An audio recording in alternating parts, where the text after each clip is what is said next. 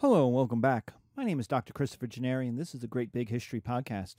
We continue our History 102, 1500 to 2000 series with the subcontinent of South Asia. Basically, we're going to talk about India, Pakistan, Bangladesh until the arrival of the Europeans. So, for those of you who haven't taken my History 101 class, we start with geography.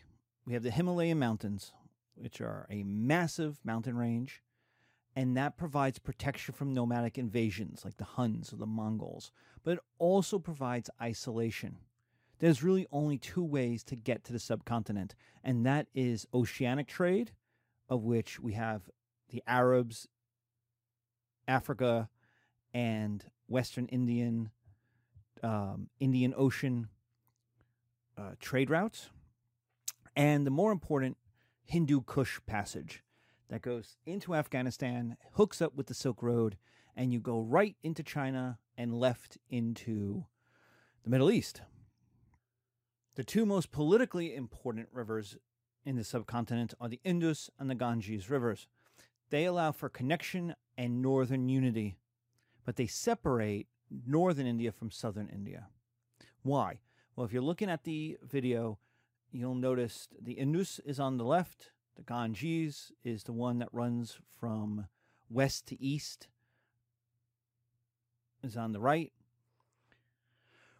You'll notice they do not go south. They do not connect northern India into southern India, the northern subcontinent to the southern subcontinent. So, what they allow is for armies, trade, conquerors, religious folk to go basically from Afghanistan all the way to the Indian Ocean, jump across to the Ganges, and go all the way to Bengal. But there is no easy way of then going south across the Deccan Plateau and into southern India, into the southern subcontinent. And so, what this does is separate the two. And we're going to talk about this again and again and again. There is no geographically easy way to unite the subcontinent. And so the north is urban and wealthy and connected. The south, on the other hand, is rural and isolated and poorer. So, what does this geography mean? It means India is hard to unite. It's very diverse because since it's hard to unite, cultures naturally develop. And so India will have many different languages, many different cultures, many different gods and religions. Invaders are going to come from Afghanistan, what we now call Afghanistan, down the Indus, cross over to the Ganges, and march all the way to Bengal. And we will see this again and again and again. If you took my 102, 101 class, we saw this back then. Trade is either going to come through the Indus, down the Indus from Central Asia, or to Bengal from Indonesia. And protection of the subcontinent means you have to control Afghanistan. It is the connection to Central Asia. It is the connection to the nomads. It is the connection to Persia. It is the major cultural connection of the subcontinent to the outside world. So, if you want to protect your kingdom in the subcontinent, in what we would call India or Pakistan, you are going to have to control Afghanistan. That is why, let's just say this now, let's put this out here now, why the United States was always going to, quote, lose in Afghanistan. From the moment we invaded in 2001, to now being now we're leaving in 2021 we were never going to create a modern democratic capitalist afghanistan in our image. Why? Because pakistan wasn't going to allow it. Why? Because if you're pakistan you must control at least southern afghanistan the pashtun lands. You must. It is the invasion route armies have to take.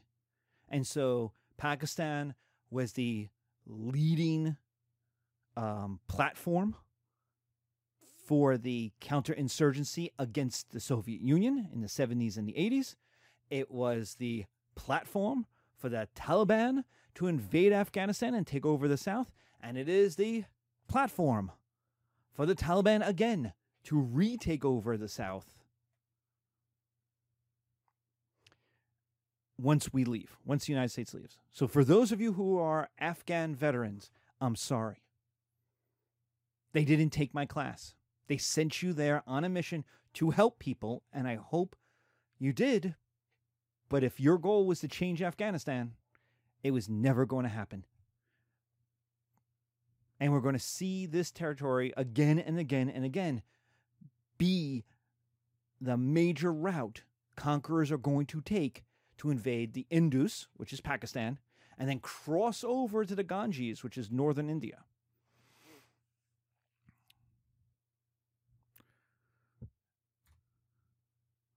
Okay. Well, our first invader is Mahmud. Mahmud of Ghazni. Around 1000 AD. So while the European world is descending into the Dark Ages, or coming out of it after, you know, the creation of the Holy Roman Empire, um, Mahmud takes over a Persian kingdom on the Western Silk Road. He will then conquer Afghanistan. If you take a look at our map about the time of his death in 1038, uh, you'll see how big this empire will become. And he, he crosses the Hindu Kush, invades down the Indus. Now, he is a Muslim. And Islam believes in monotheism. Rule one is there is only one God, Allah, and Muhammad is his prophet. Hinduism is a polytheistic religion. Now, it's more complicated than that. There is the one God of which all the gods come from, and it's it's uh, more complicated. But if you're in 1000 AD and you are a religious Muslim and you are conquering stuff, you don't care about the um, the um, subtext of things. You say you have many gods. Boom. And so they plunder Hindu temples. That's where the money is. And they bring Islam, but they also bring jihad, which means Islam and Hinduism are in conflict from the start. Now, Islam has entered the subcontinent before. The Umayyads were there. The Abbasids have have uh, allies and the such. The Umayyads actually conquered part of the Indus River Valley. But there wasn't mass conversions, and neither one was based in India. It was a province that was far away from Damascus and then Baghdad. It's across Persia, it's across a desert, it's over the mountains. So while important in their empires, it it their the Islamic effect isn't as important. Here on the other hand, Mahmud is from Afghanistan. Mahmud is right over the mountains and he's coming down. Now, he's going to stay, and his dynasty is going to stay in Kabul. It's going to stay in Afghanistan. And they're going to plunder India. And they're going to leave the provinces in the hands of vassals. They gain their independence and they pay their taxes.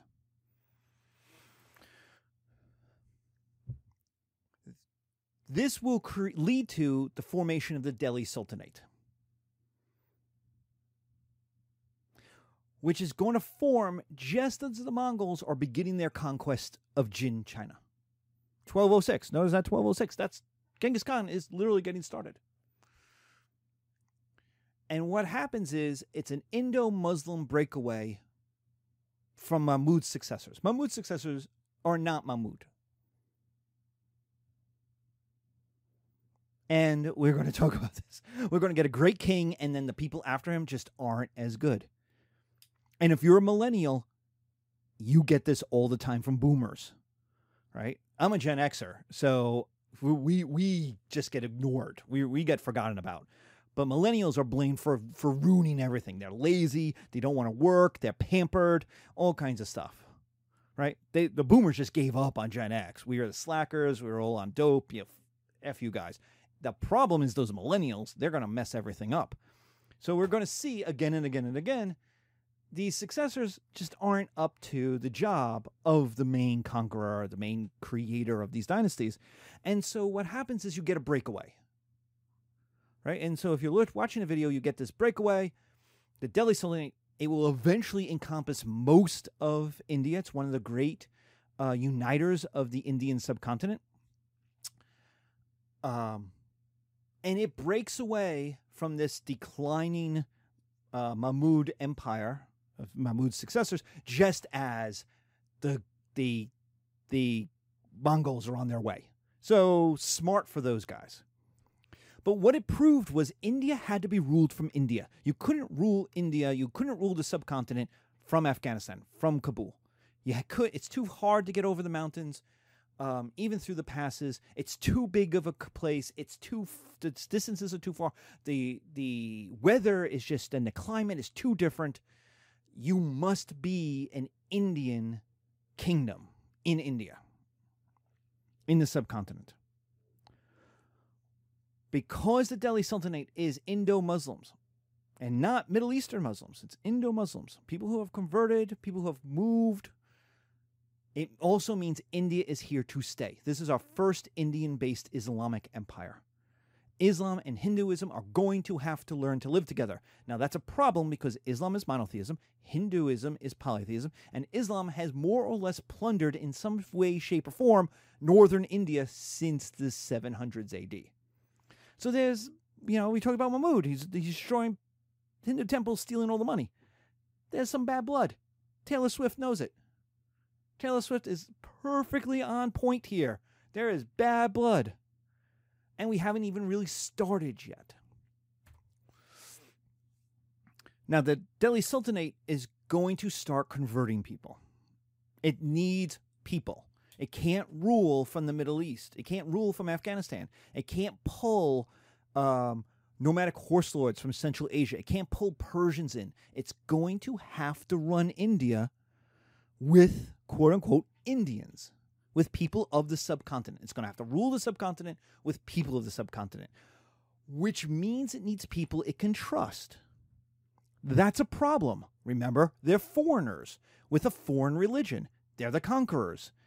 Why would native people of the subcontinent trust these guys? And so, what they're going to do is convert them. They're going to give them rights in exchange for cultural conversion. So the people who convert, and we'll see this with Protestantism in, in Europe, is the urban people. Urban Hindus convert to Islam in order to gain access to Islamic trade routes, government jobs, army jobs, not like soldier jobs, officer jobs, the ones that pay, the ones that bring respect.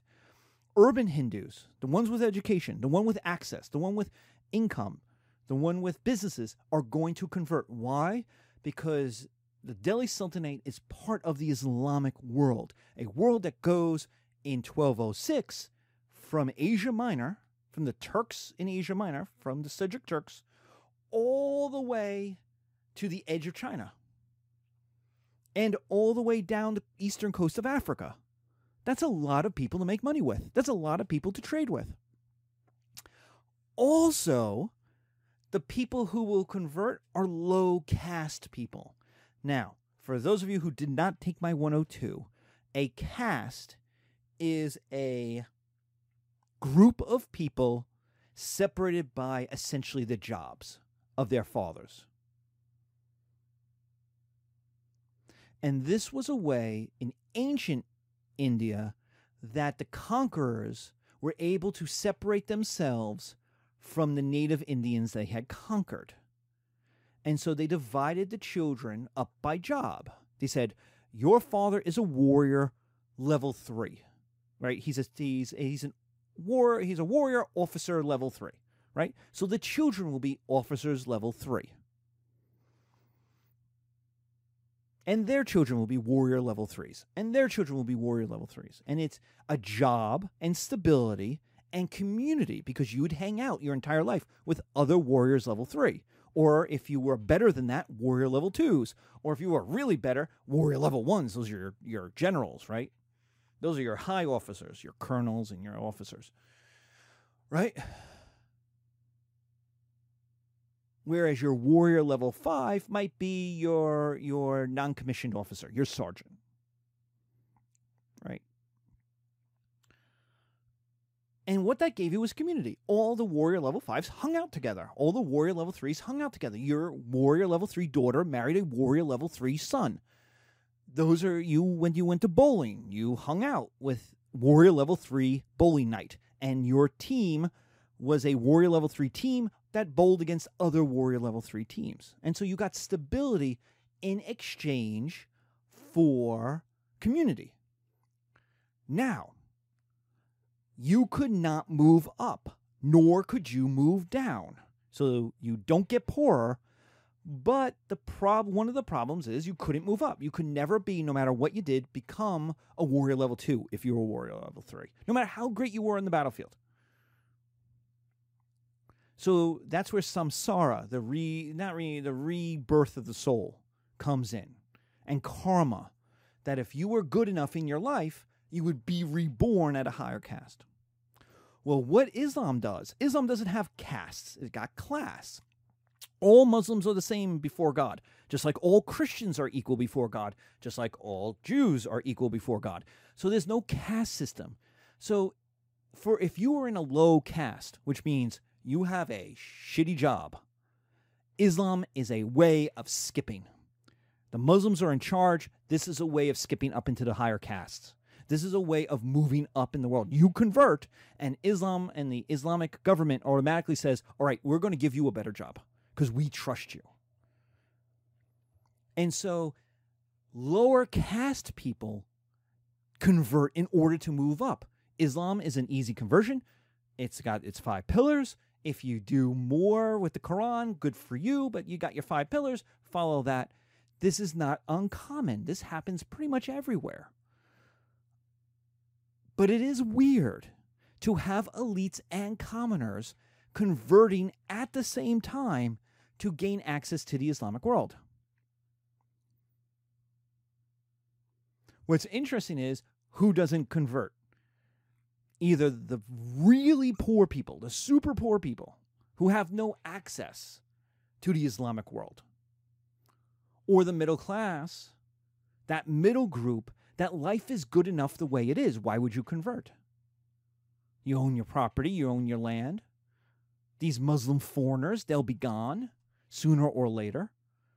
And so that middle group, the elites change because they can move up. They they they want they don't want to move down. They want to stay elites.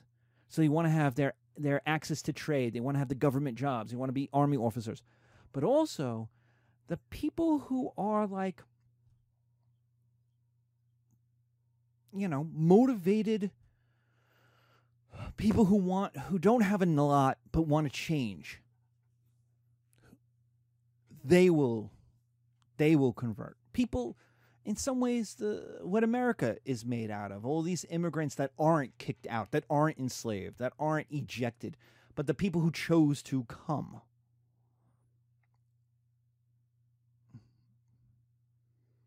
You know, they were all poor. Nobody rich came to America and said, I am going to give up my rich life in. I mean, even Lafayette went back to France. Yeah, he, he was a hero and he went back to France. So the group that comes is a poor group. Landless, wage earners. But there's the opportunity to move up in the United States. Now, a lot of people don't have that opportunity. Enslaved persons don't have. Um, people ejected by pogroms or genocide, uh, refugees, political and or economic, they that they're forced to come. But that's what we're trying to, to discuss here. The, the, there's a motivating factor of, hey, I could be, if I become Muslim, if I work hard, if I get the right job, I can my my kids or my grandkids can move into the elite. That's the idea. They won't be. They know they won't be, but their kids might be. And their grandkids have a chance. In the Indus River Valley, this is tied to Afghanistan, to Persia, the Silk Road, and Mongol China. This will become a future Pakistan. And then there's the Ganges River Basin, where the Ganges flows into the Indian Ocean, the Bay of Bengal. This is tied to trade in Indonesia. This will become the basis of Bangladesh. India, uh, Indonesia is also going to be Islamic. Indonesia, I think, is the largest or second largest by population Islamic country in the world.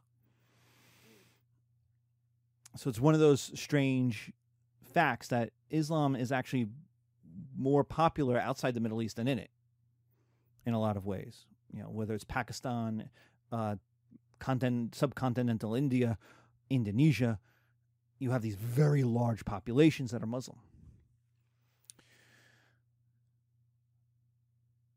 So, how does Delhi deal with this? Well, different kings, different sultans do different things.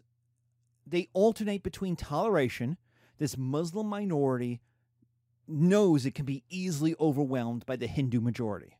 So don't piss off the Hindu majority. But there's also, you get, because Islam is a conservative religion of monotheism, you get times of conservative intolerance. The Quran says there's one God, Allah. Why should we tolerate these people who don't follow that? What are we doing? And you have the mullahs, you have the religious people always telling you to convert, convert, convert. Islam is a religion of conversion, like Christianity is. And so there's always this, but if you try to force convert people, it pisses people off. And so the idea is you get these alternations.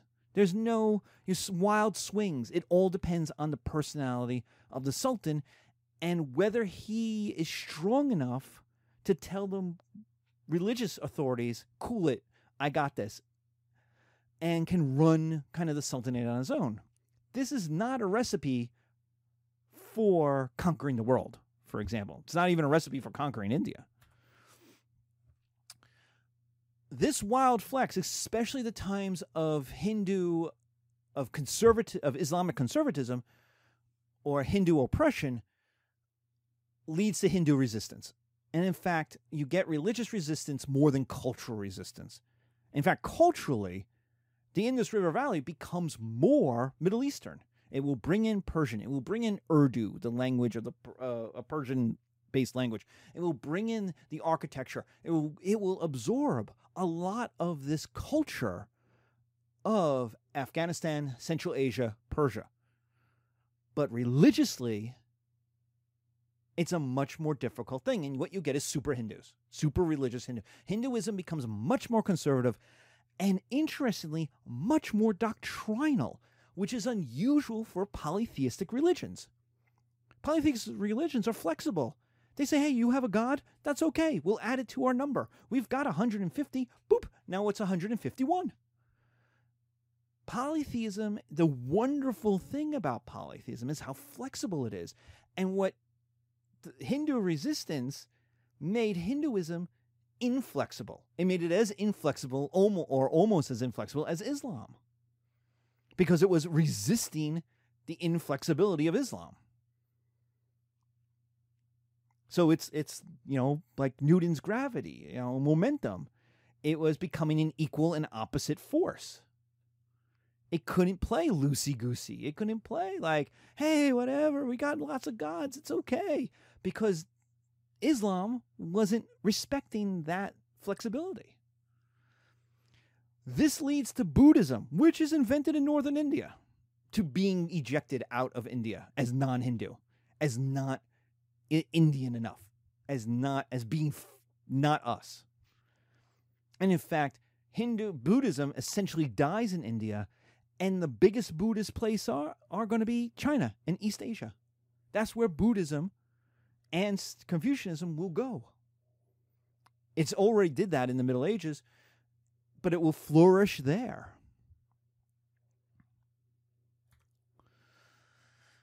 Then there's Tamerlane. And we've mentioned Tamerlane a couple of times. 1336 to 1405. No one, he called himself the Sword of Islam. So already you know what kind of guy he is. He's the last of the nomadic conquerors. He's a descendant of Genghis Khan. He wants to put Genghis Khan's unified empire back together. He's kind of like a Mongolian Justinian. He's going to reconquer. Justinian was the last of the Roman emperors. He's the kind he's he's a Byzantine emperor. He's based in Constantinople. But he saw himself, he acted like Constantine. He acted like a Roman emperor. He spoke Latin. He did laws. He built big buildings. He acts. He swag. Historians. I'm a historian who likes Justinian. I think historians like Justinian because despite it being a hundred years after the fall of Rome, Justinian looks and acts like a Roman emperor. Well, that's that's Tamerlane. He's gonna. He looks like a Mongol conqueror. And he is going to try to put that empire back together. And so he conquers the Mongolian Islamic successor states of Central Asia. In 1398, he crosses into India and smashes everything. And the pinnacle of this is the sack of Delhi. The sack of Delhi is legendary. Like, it is the stories about the sack of Delhi by Tamerlane are like the sack of Jerusalem by the Crusaders. It is the, the sack of Carthage by Rome. It is one of the great destructive acts that is just told in stories that go down in romances that are written about and then rewritten about and then novels get story you know about people who are stuck in the in the destruction. You know so there's no like the history of it is hard to find of what happened who did what the, because so much of it is legendary. The city is destroyed. The capital of the delhi sultanate is obliterated it took 900 elephants to cart the gold away. There's also a story that it took nine months to cart the gold away. It's it's just these. It's basically he smashed northern India and he impoverished it for a century or so. He did the same to the Middle East, and he died on his way to attack the Ming. After this destruction, this just rampage through the Delhi Sultanate, the Delhi Sultanate continues, but it kind of limps along. It doesn't have a lot of wealth. It doesn't have power. It doesn't have an ability to form legitimacy to make other people in the subcontinent listen to it. And so there's no one strong enough to get rid of it and replace it yet. But also, there's no ability for the Delhi Sultanate to really impose its will again. This is kind of the Seljuk Turks. This is what happened to the Seljuk Turks in Asia Minor when the Mongols showed up. They just smashed the Seljuk Turks. And eventually the Ottomans will rise. But the Seljuk continue for another 100 to 150 years. But they're just not the same. In 1499, we start to get Sikhism as a new religion. And this is, in some ways, an attempt to solve the religious problem of the subcontinent. Guru Nanak spends three days in, quote, heaven. Now, you, one story I read was the bosom of God. However, you want to define it, it's in the presence of God, a singular monotheistic God. And so Christians and Muslims would call that heaven or Christians would call it heaven, Muslims would call it paradise. And when he comes back, he has the revelation that there are, are no Hindus, there are no Muslims, there is only God. And what people need is the service to one God.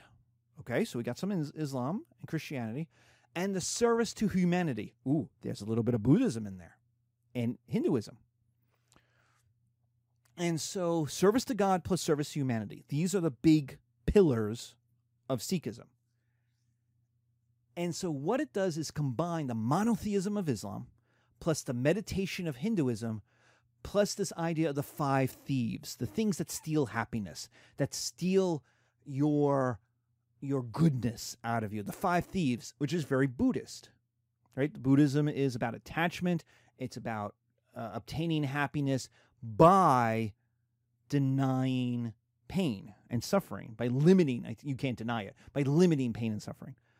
And so he's combining Islam with Hinduism with Buddhism, or attempting to anyway. There's no caste, very Islamic, right?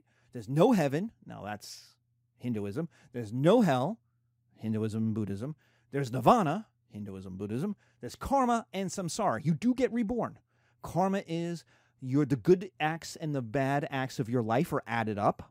And if you're good, you come back better. And if you are bad, you come down worse. And that's samsara. Samsara is the rebirth of the soul. It's not reincarnation. You do not come back as you.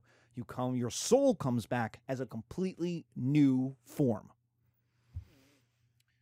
The ideal is the paladin. In in if you play D&D, if you play World of Warcraft, it's the Jedi Knight. It is what's known as the Saint Soldier in English. And the it's it's it's King Arthur's, it's Galahad, it's King Arthur's knights. It is bravery plus character in battle. It's how one acts on the battlefield. It's what men do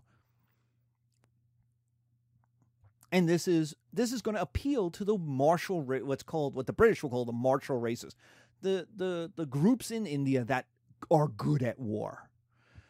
And this is a bit of Islamic influence, the jihad, the ghazi, the idea that a, a man is supposed to do war well and supposed to do it honorably. Right? The Mongols cut the heads off of all these people. Muslims aren't supposed to do that. You're supposed to convert people. You're supposed to win honorably. And so this leads to the conversion of the more martial Indian tribes. People who like to fight like this concept.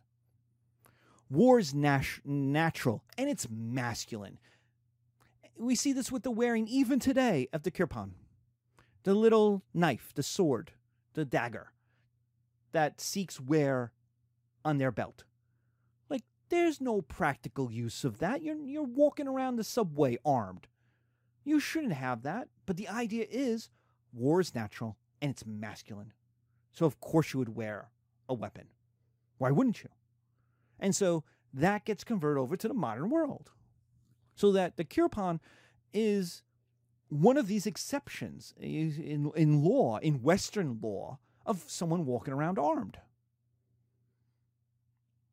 Going to school with a with a with a dagger. Now that will be either dulled or it'll be secured so you can't just pull it out. That's the idea of it.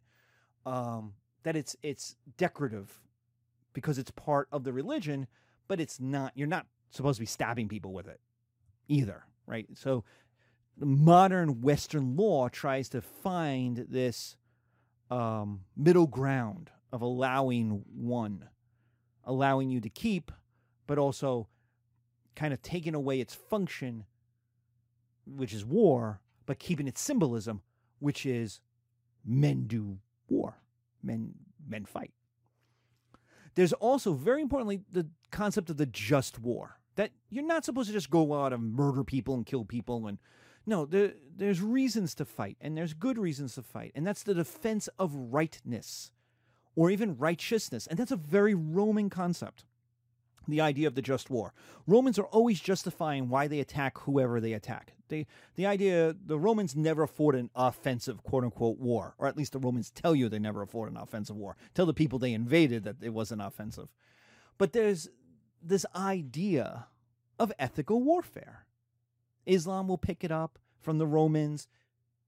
So um, there's no reason. So the, I'm not saying that it's they're taking it from the Muslims, that Sikhs are taking this from the Islamic idea. It's part of the sauce. I mean, you know, it's part of the, gr- the martial races are going to have a f- form of ethical warfare too.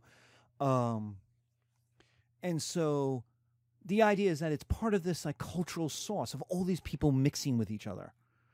Romans and Muslims and Islam and and all of the and Indians and and and the peoples of the subcontinent are all mixing, and all these ideas are mixing.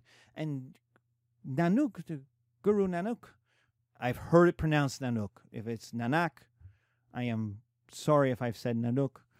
I'm just going with, I watched the YouTube videos and said, tell me how to pronounce this. So I could be completely wrong. But it's the idea of ethical warfare. He's combining different ethnicities, he's combining different identities to make a new whole. So, what this is, what Sikhism is, is a liberal way for major religions to live together without one having to destroy the other.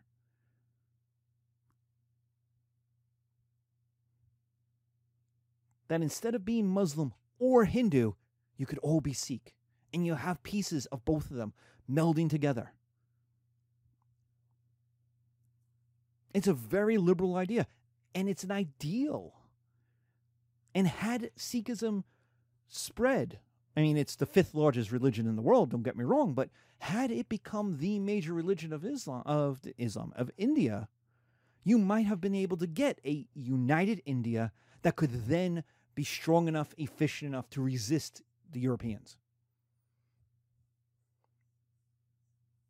Instead, you have, and you still have it today, this division between Islam and Hinduism that in anything gets worse as this class goes on. So that the partition in 1947 is a humanitarian disaster.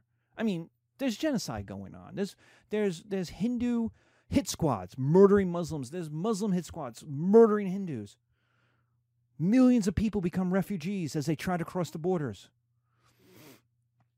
The subcontinent is still scarred by this, by the partition of 1940. It is, if there is anything the British Empire did badly and will be one day or should be one day really raked over the coals, there's the slave trade and there's the partition of India. Now, the slave trade is the slave trade, and we're going to talk about that. I mean, the British really create this. They don't create the slave trade; they make it into they they industrialize the slave trade. But the partition of India is a disaster that the British caused. And 400 years earlier, the 10 gurus of the Sikhs were trying to create a new ideal that could appeal to everybody, that could harmonize, that could bring all these people together. The monotheism, but also the scriptures and the literacy and the hymns and the music and the the, the nirvana the karma, even the caste, even though there's no caste, but even even the caste of the Hindu could bring them all together to form a more cohesive whole. That it fails is a major problem because it will allow the divisions within India to crack wide open, to, to open up into full scale war, civil war, if you want to call it civil war, and invite in foreign invaders.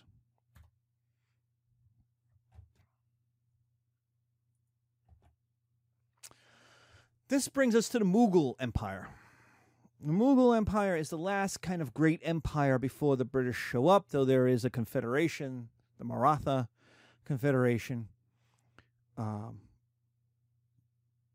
but the Mughal Empire is the last Afghan, Afghani based, northern Indian based Islamic empire. It is another Mongolian, Turkish, Central Asian kingdom based in the north of the Hindu Kush, based in Afghanistan.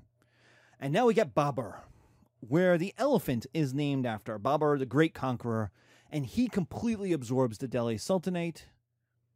If you if you go back, you'll see the Delhi Sultanate in the in the map on the lower left if you're watching the video. That Delhi Sultanate is completely absorbed by the Mughal Empire uh, most of, at least at the beginning, most of the Indus and all, uh, almost all of the Ganges. They introduce Turkish cannon to Indian warfare. They bring gunpowder into Indian warfare. But it rapidly falls behind the Europeans. One reason is weather. It is hard to maintain gunpowder, cannon in the monsoon weather. Babur will be a great conqueror, but the real great is Akbar. Akbar the Great, 1556 to 1605. He creates, while Babur has guns, Akbar makes his army a firepower army. It looks kind of like the Turkish army. And the Turkish army, uh, in well, by this point, it's beginning to be overshadowed by Europeans, but still one of the great armies in the world. The Turkish army of 1500 is an army capable of conquering Europe. Massive siege guns, overwhelming manpower. He's willing to hire Sikhs and Hindus into his army. This is a Mongol Qing tradition. You know, this is the nomadic tradition. You're willing to hire people who have skills that you don't have. And Akbar is related to, or claims to be related to, Tamerlane, Timur, Genghis Khan. He creates a bureaucratic state, an efficient government, local independence, right? He's going to let Hindus run Hindu divisions, provinces, and he's going to let Muslims run Muslim provinces. He's going to he's going to increase trade so that India in 1600 is the second largest economy in the world and has a large manufacturing base. It is 22% of the world's GDP in 1600. That's second only to Ming China. He's going to innovate on the law, toleration for non Muslims. He's going to eliminate the religious tax, which is a big deal because the religious tax, remember, if most people in, in, in the Indian subcontinent are Hindu paying that tax, that's a lot of money he's turning down. The idea of the religious tax is Islam doesn't force you to convert officially. You can maintain your religion. You're supposed to become Muslim, but you can maintain your religion if you pay a tax. You pay a fee. He eliminates that. So that's a lot of money he's giving up. It makes him more popular, but it's a lot of money left on the table. He allows for local judges to make rulings using traditional Hindu standards, or, in places that are Islamic, Islam standards. That's good for peace, but bad for unification. He's basically allowing his empire to, he is in charge of it, but culturally, it's going to remain very localized, which is fine. You get peace, but you're not getting efficiency and unity. So, what if your your successors are not as great as Akbar the Great at holding this all together? Culturally, he's going to bring in Persian influences, especially language, Urdu, and most importantly for us today, architecture. And that's how we get the Taj Mahal. Built by the success, successors to Akbar, Shah Jahan, which name means king of the world, in the 1630s, while Europe is fighting the, the 30 Years' War, Shah Jahan is building the Taj Mahal. It's in Akbar's second capital. It's not in Delhi. His is in the second capital, and he's built for his wife. His favorite. It's always said his favorite wife, but I don't like saying that, even though I just did. Because what if you're not his? What if you're his second favorite wife? Like this is what he built for his favorite wife. What about the second favorite wife? I mean, it that this hurts, but she's important Mahal is important because the Taj Mahal was built for her because she gave she died giving birth to their 14th child. And let's be honest, my grand great grand parents, great grandmother on my mother's side had 14 children. My my grandfather was the ninth. He had 14 children. You have 14 children, you deserve a Taj Mahal. You deserve a building that that celebrates you that way. Ideally, you should be alive so you can enjoy it. But she died giving birth after 30 hours, a terrible, horrible uh, labor, and he will spend a lot of money building the Taj Mahal. He also built the Red Fort, which is um, the palace complex of the Mughal court in Delhi.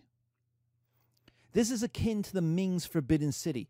It's it's a palace complex fort within the city. Again, meaning the same thing like like the Forbidden City. The expectation is sooner or later it will be attacked.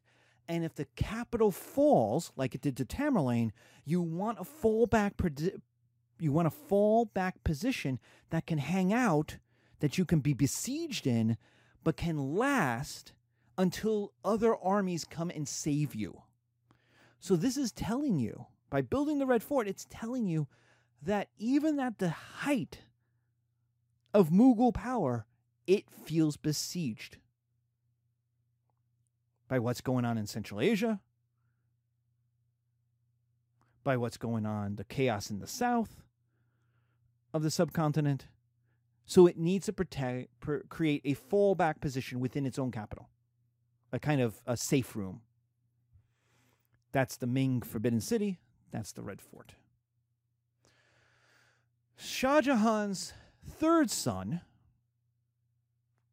Aurangzeb, will, after a civil war, take over. Now, Shah Jahan won a civil war as well. So that's it's always telling you that there's a problem. That Akbar wins, but they have enough sons that succession is a problem. And that every successor is going to have to defeat his brothers in order to reunify the Mughal Empire. Well, that's a problem because it means the Mughal Empire, every time a Shah dies, every time a leader dies, is at is one civil war, and two about to fall apart, eh, to break into pieces. And Aurangzeb is an intense Muslim, unlike his grandfather. Um, unlike his grandfather Akbar, he is not going to have toleration. I think it's his grandfather. I don't think he's a great grandfather. But but unlike Akbar, he is not going to have toleration. He is going to force people to convert and that will raise revolts against Mughal rule. Basically, people revolted because they gave Aurangzeb a WTF.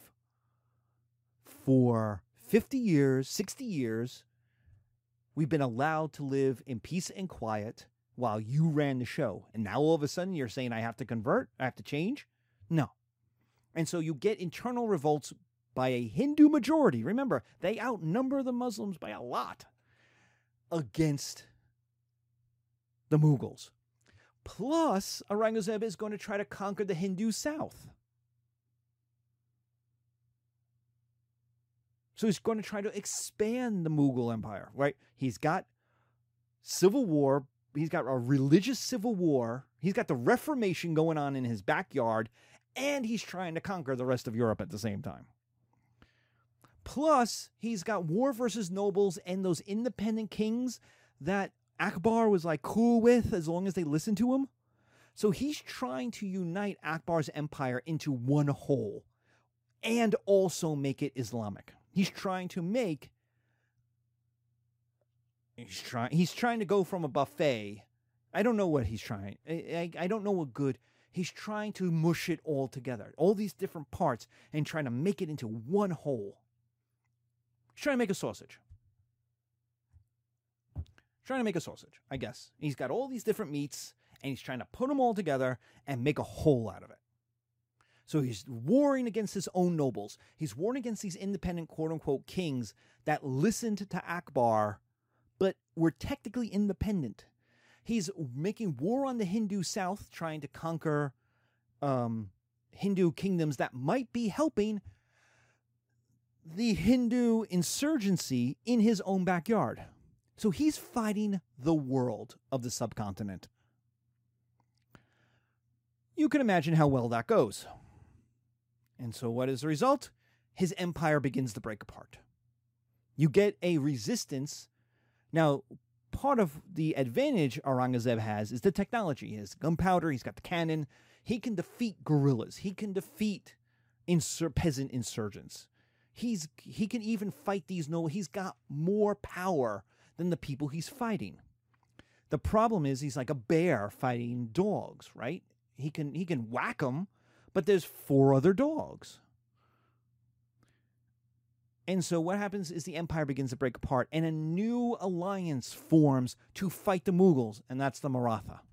The Maratha Confederacy arises in the south. This is our first Hindu kind of super empire and gains control of central India. In order to defeat the Mughals, the Hindus are going to create an empire as efficient, as wealthy, as organized, well, almost as organized. It won't be as organized because it doesn't have it's it's a confederacy, it's an alliance of groups. all united by wanting to defeat the Islamic Mughals. But it's too diffuse. It's too diverse to hold together. Local leaders have independence and they can do their own things. And so, even though you have, like, quote unquote, a prime minister, a leader who's elected, not everyone listens to that person all the time. And these local leaders have independence and they're going to make deals with the French who show, start showing up in the South. They're going to make deals with the English in Bengal. And what happens is India begins to break up into some 3,000 little princedoms. Because the English and the French are going to be like, hey, you want some independence? And they're going to say, great, yes, I do. And like, okay, listen to us and not to the Maratha. Listen to us and not the Mughals. And we'll make a deal with you. So all these local lords, like right, the war versus the nobles and those independent kings, they're going to make deals in order to remain quote unquote independent with the with the Europeans. And so both the Mughals and the Marathas f- begin to collapse. And as they collapse, they fracture, they break into pieces. So, in trying to weld his fractured India into a whole, Aurangzeb actually accelerates its dissolution. And that is where we will end with the Europeans showing up and starting to take over in India. That was a lot. We did a lot of different kingdoms, but I the main theme of that is the conflict between Islam and Hinduism because that is the conflict we're going to see in the next two parts of the class, especially in the modern part. I mean, that's a major problem today. Uh, the the current Prime Minister of India, uh, Modi, is a Hindu nationalist, proudly nationalist, saying India should be for Hindu Indians, that the Muslims aren't really. He's not. I, I don't know enough Indian politics to know if he's quite said the the Islamic minority is not Indian, but he's going that way. If he hasn't said it already. That's the fear. If he hasn't said it, I haven't kept up enough. I should read my diplomatic magazines. But be safe, take care, have a good day,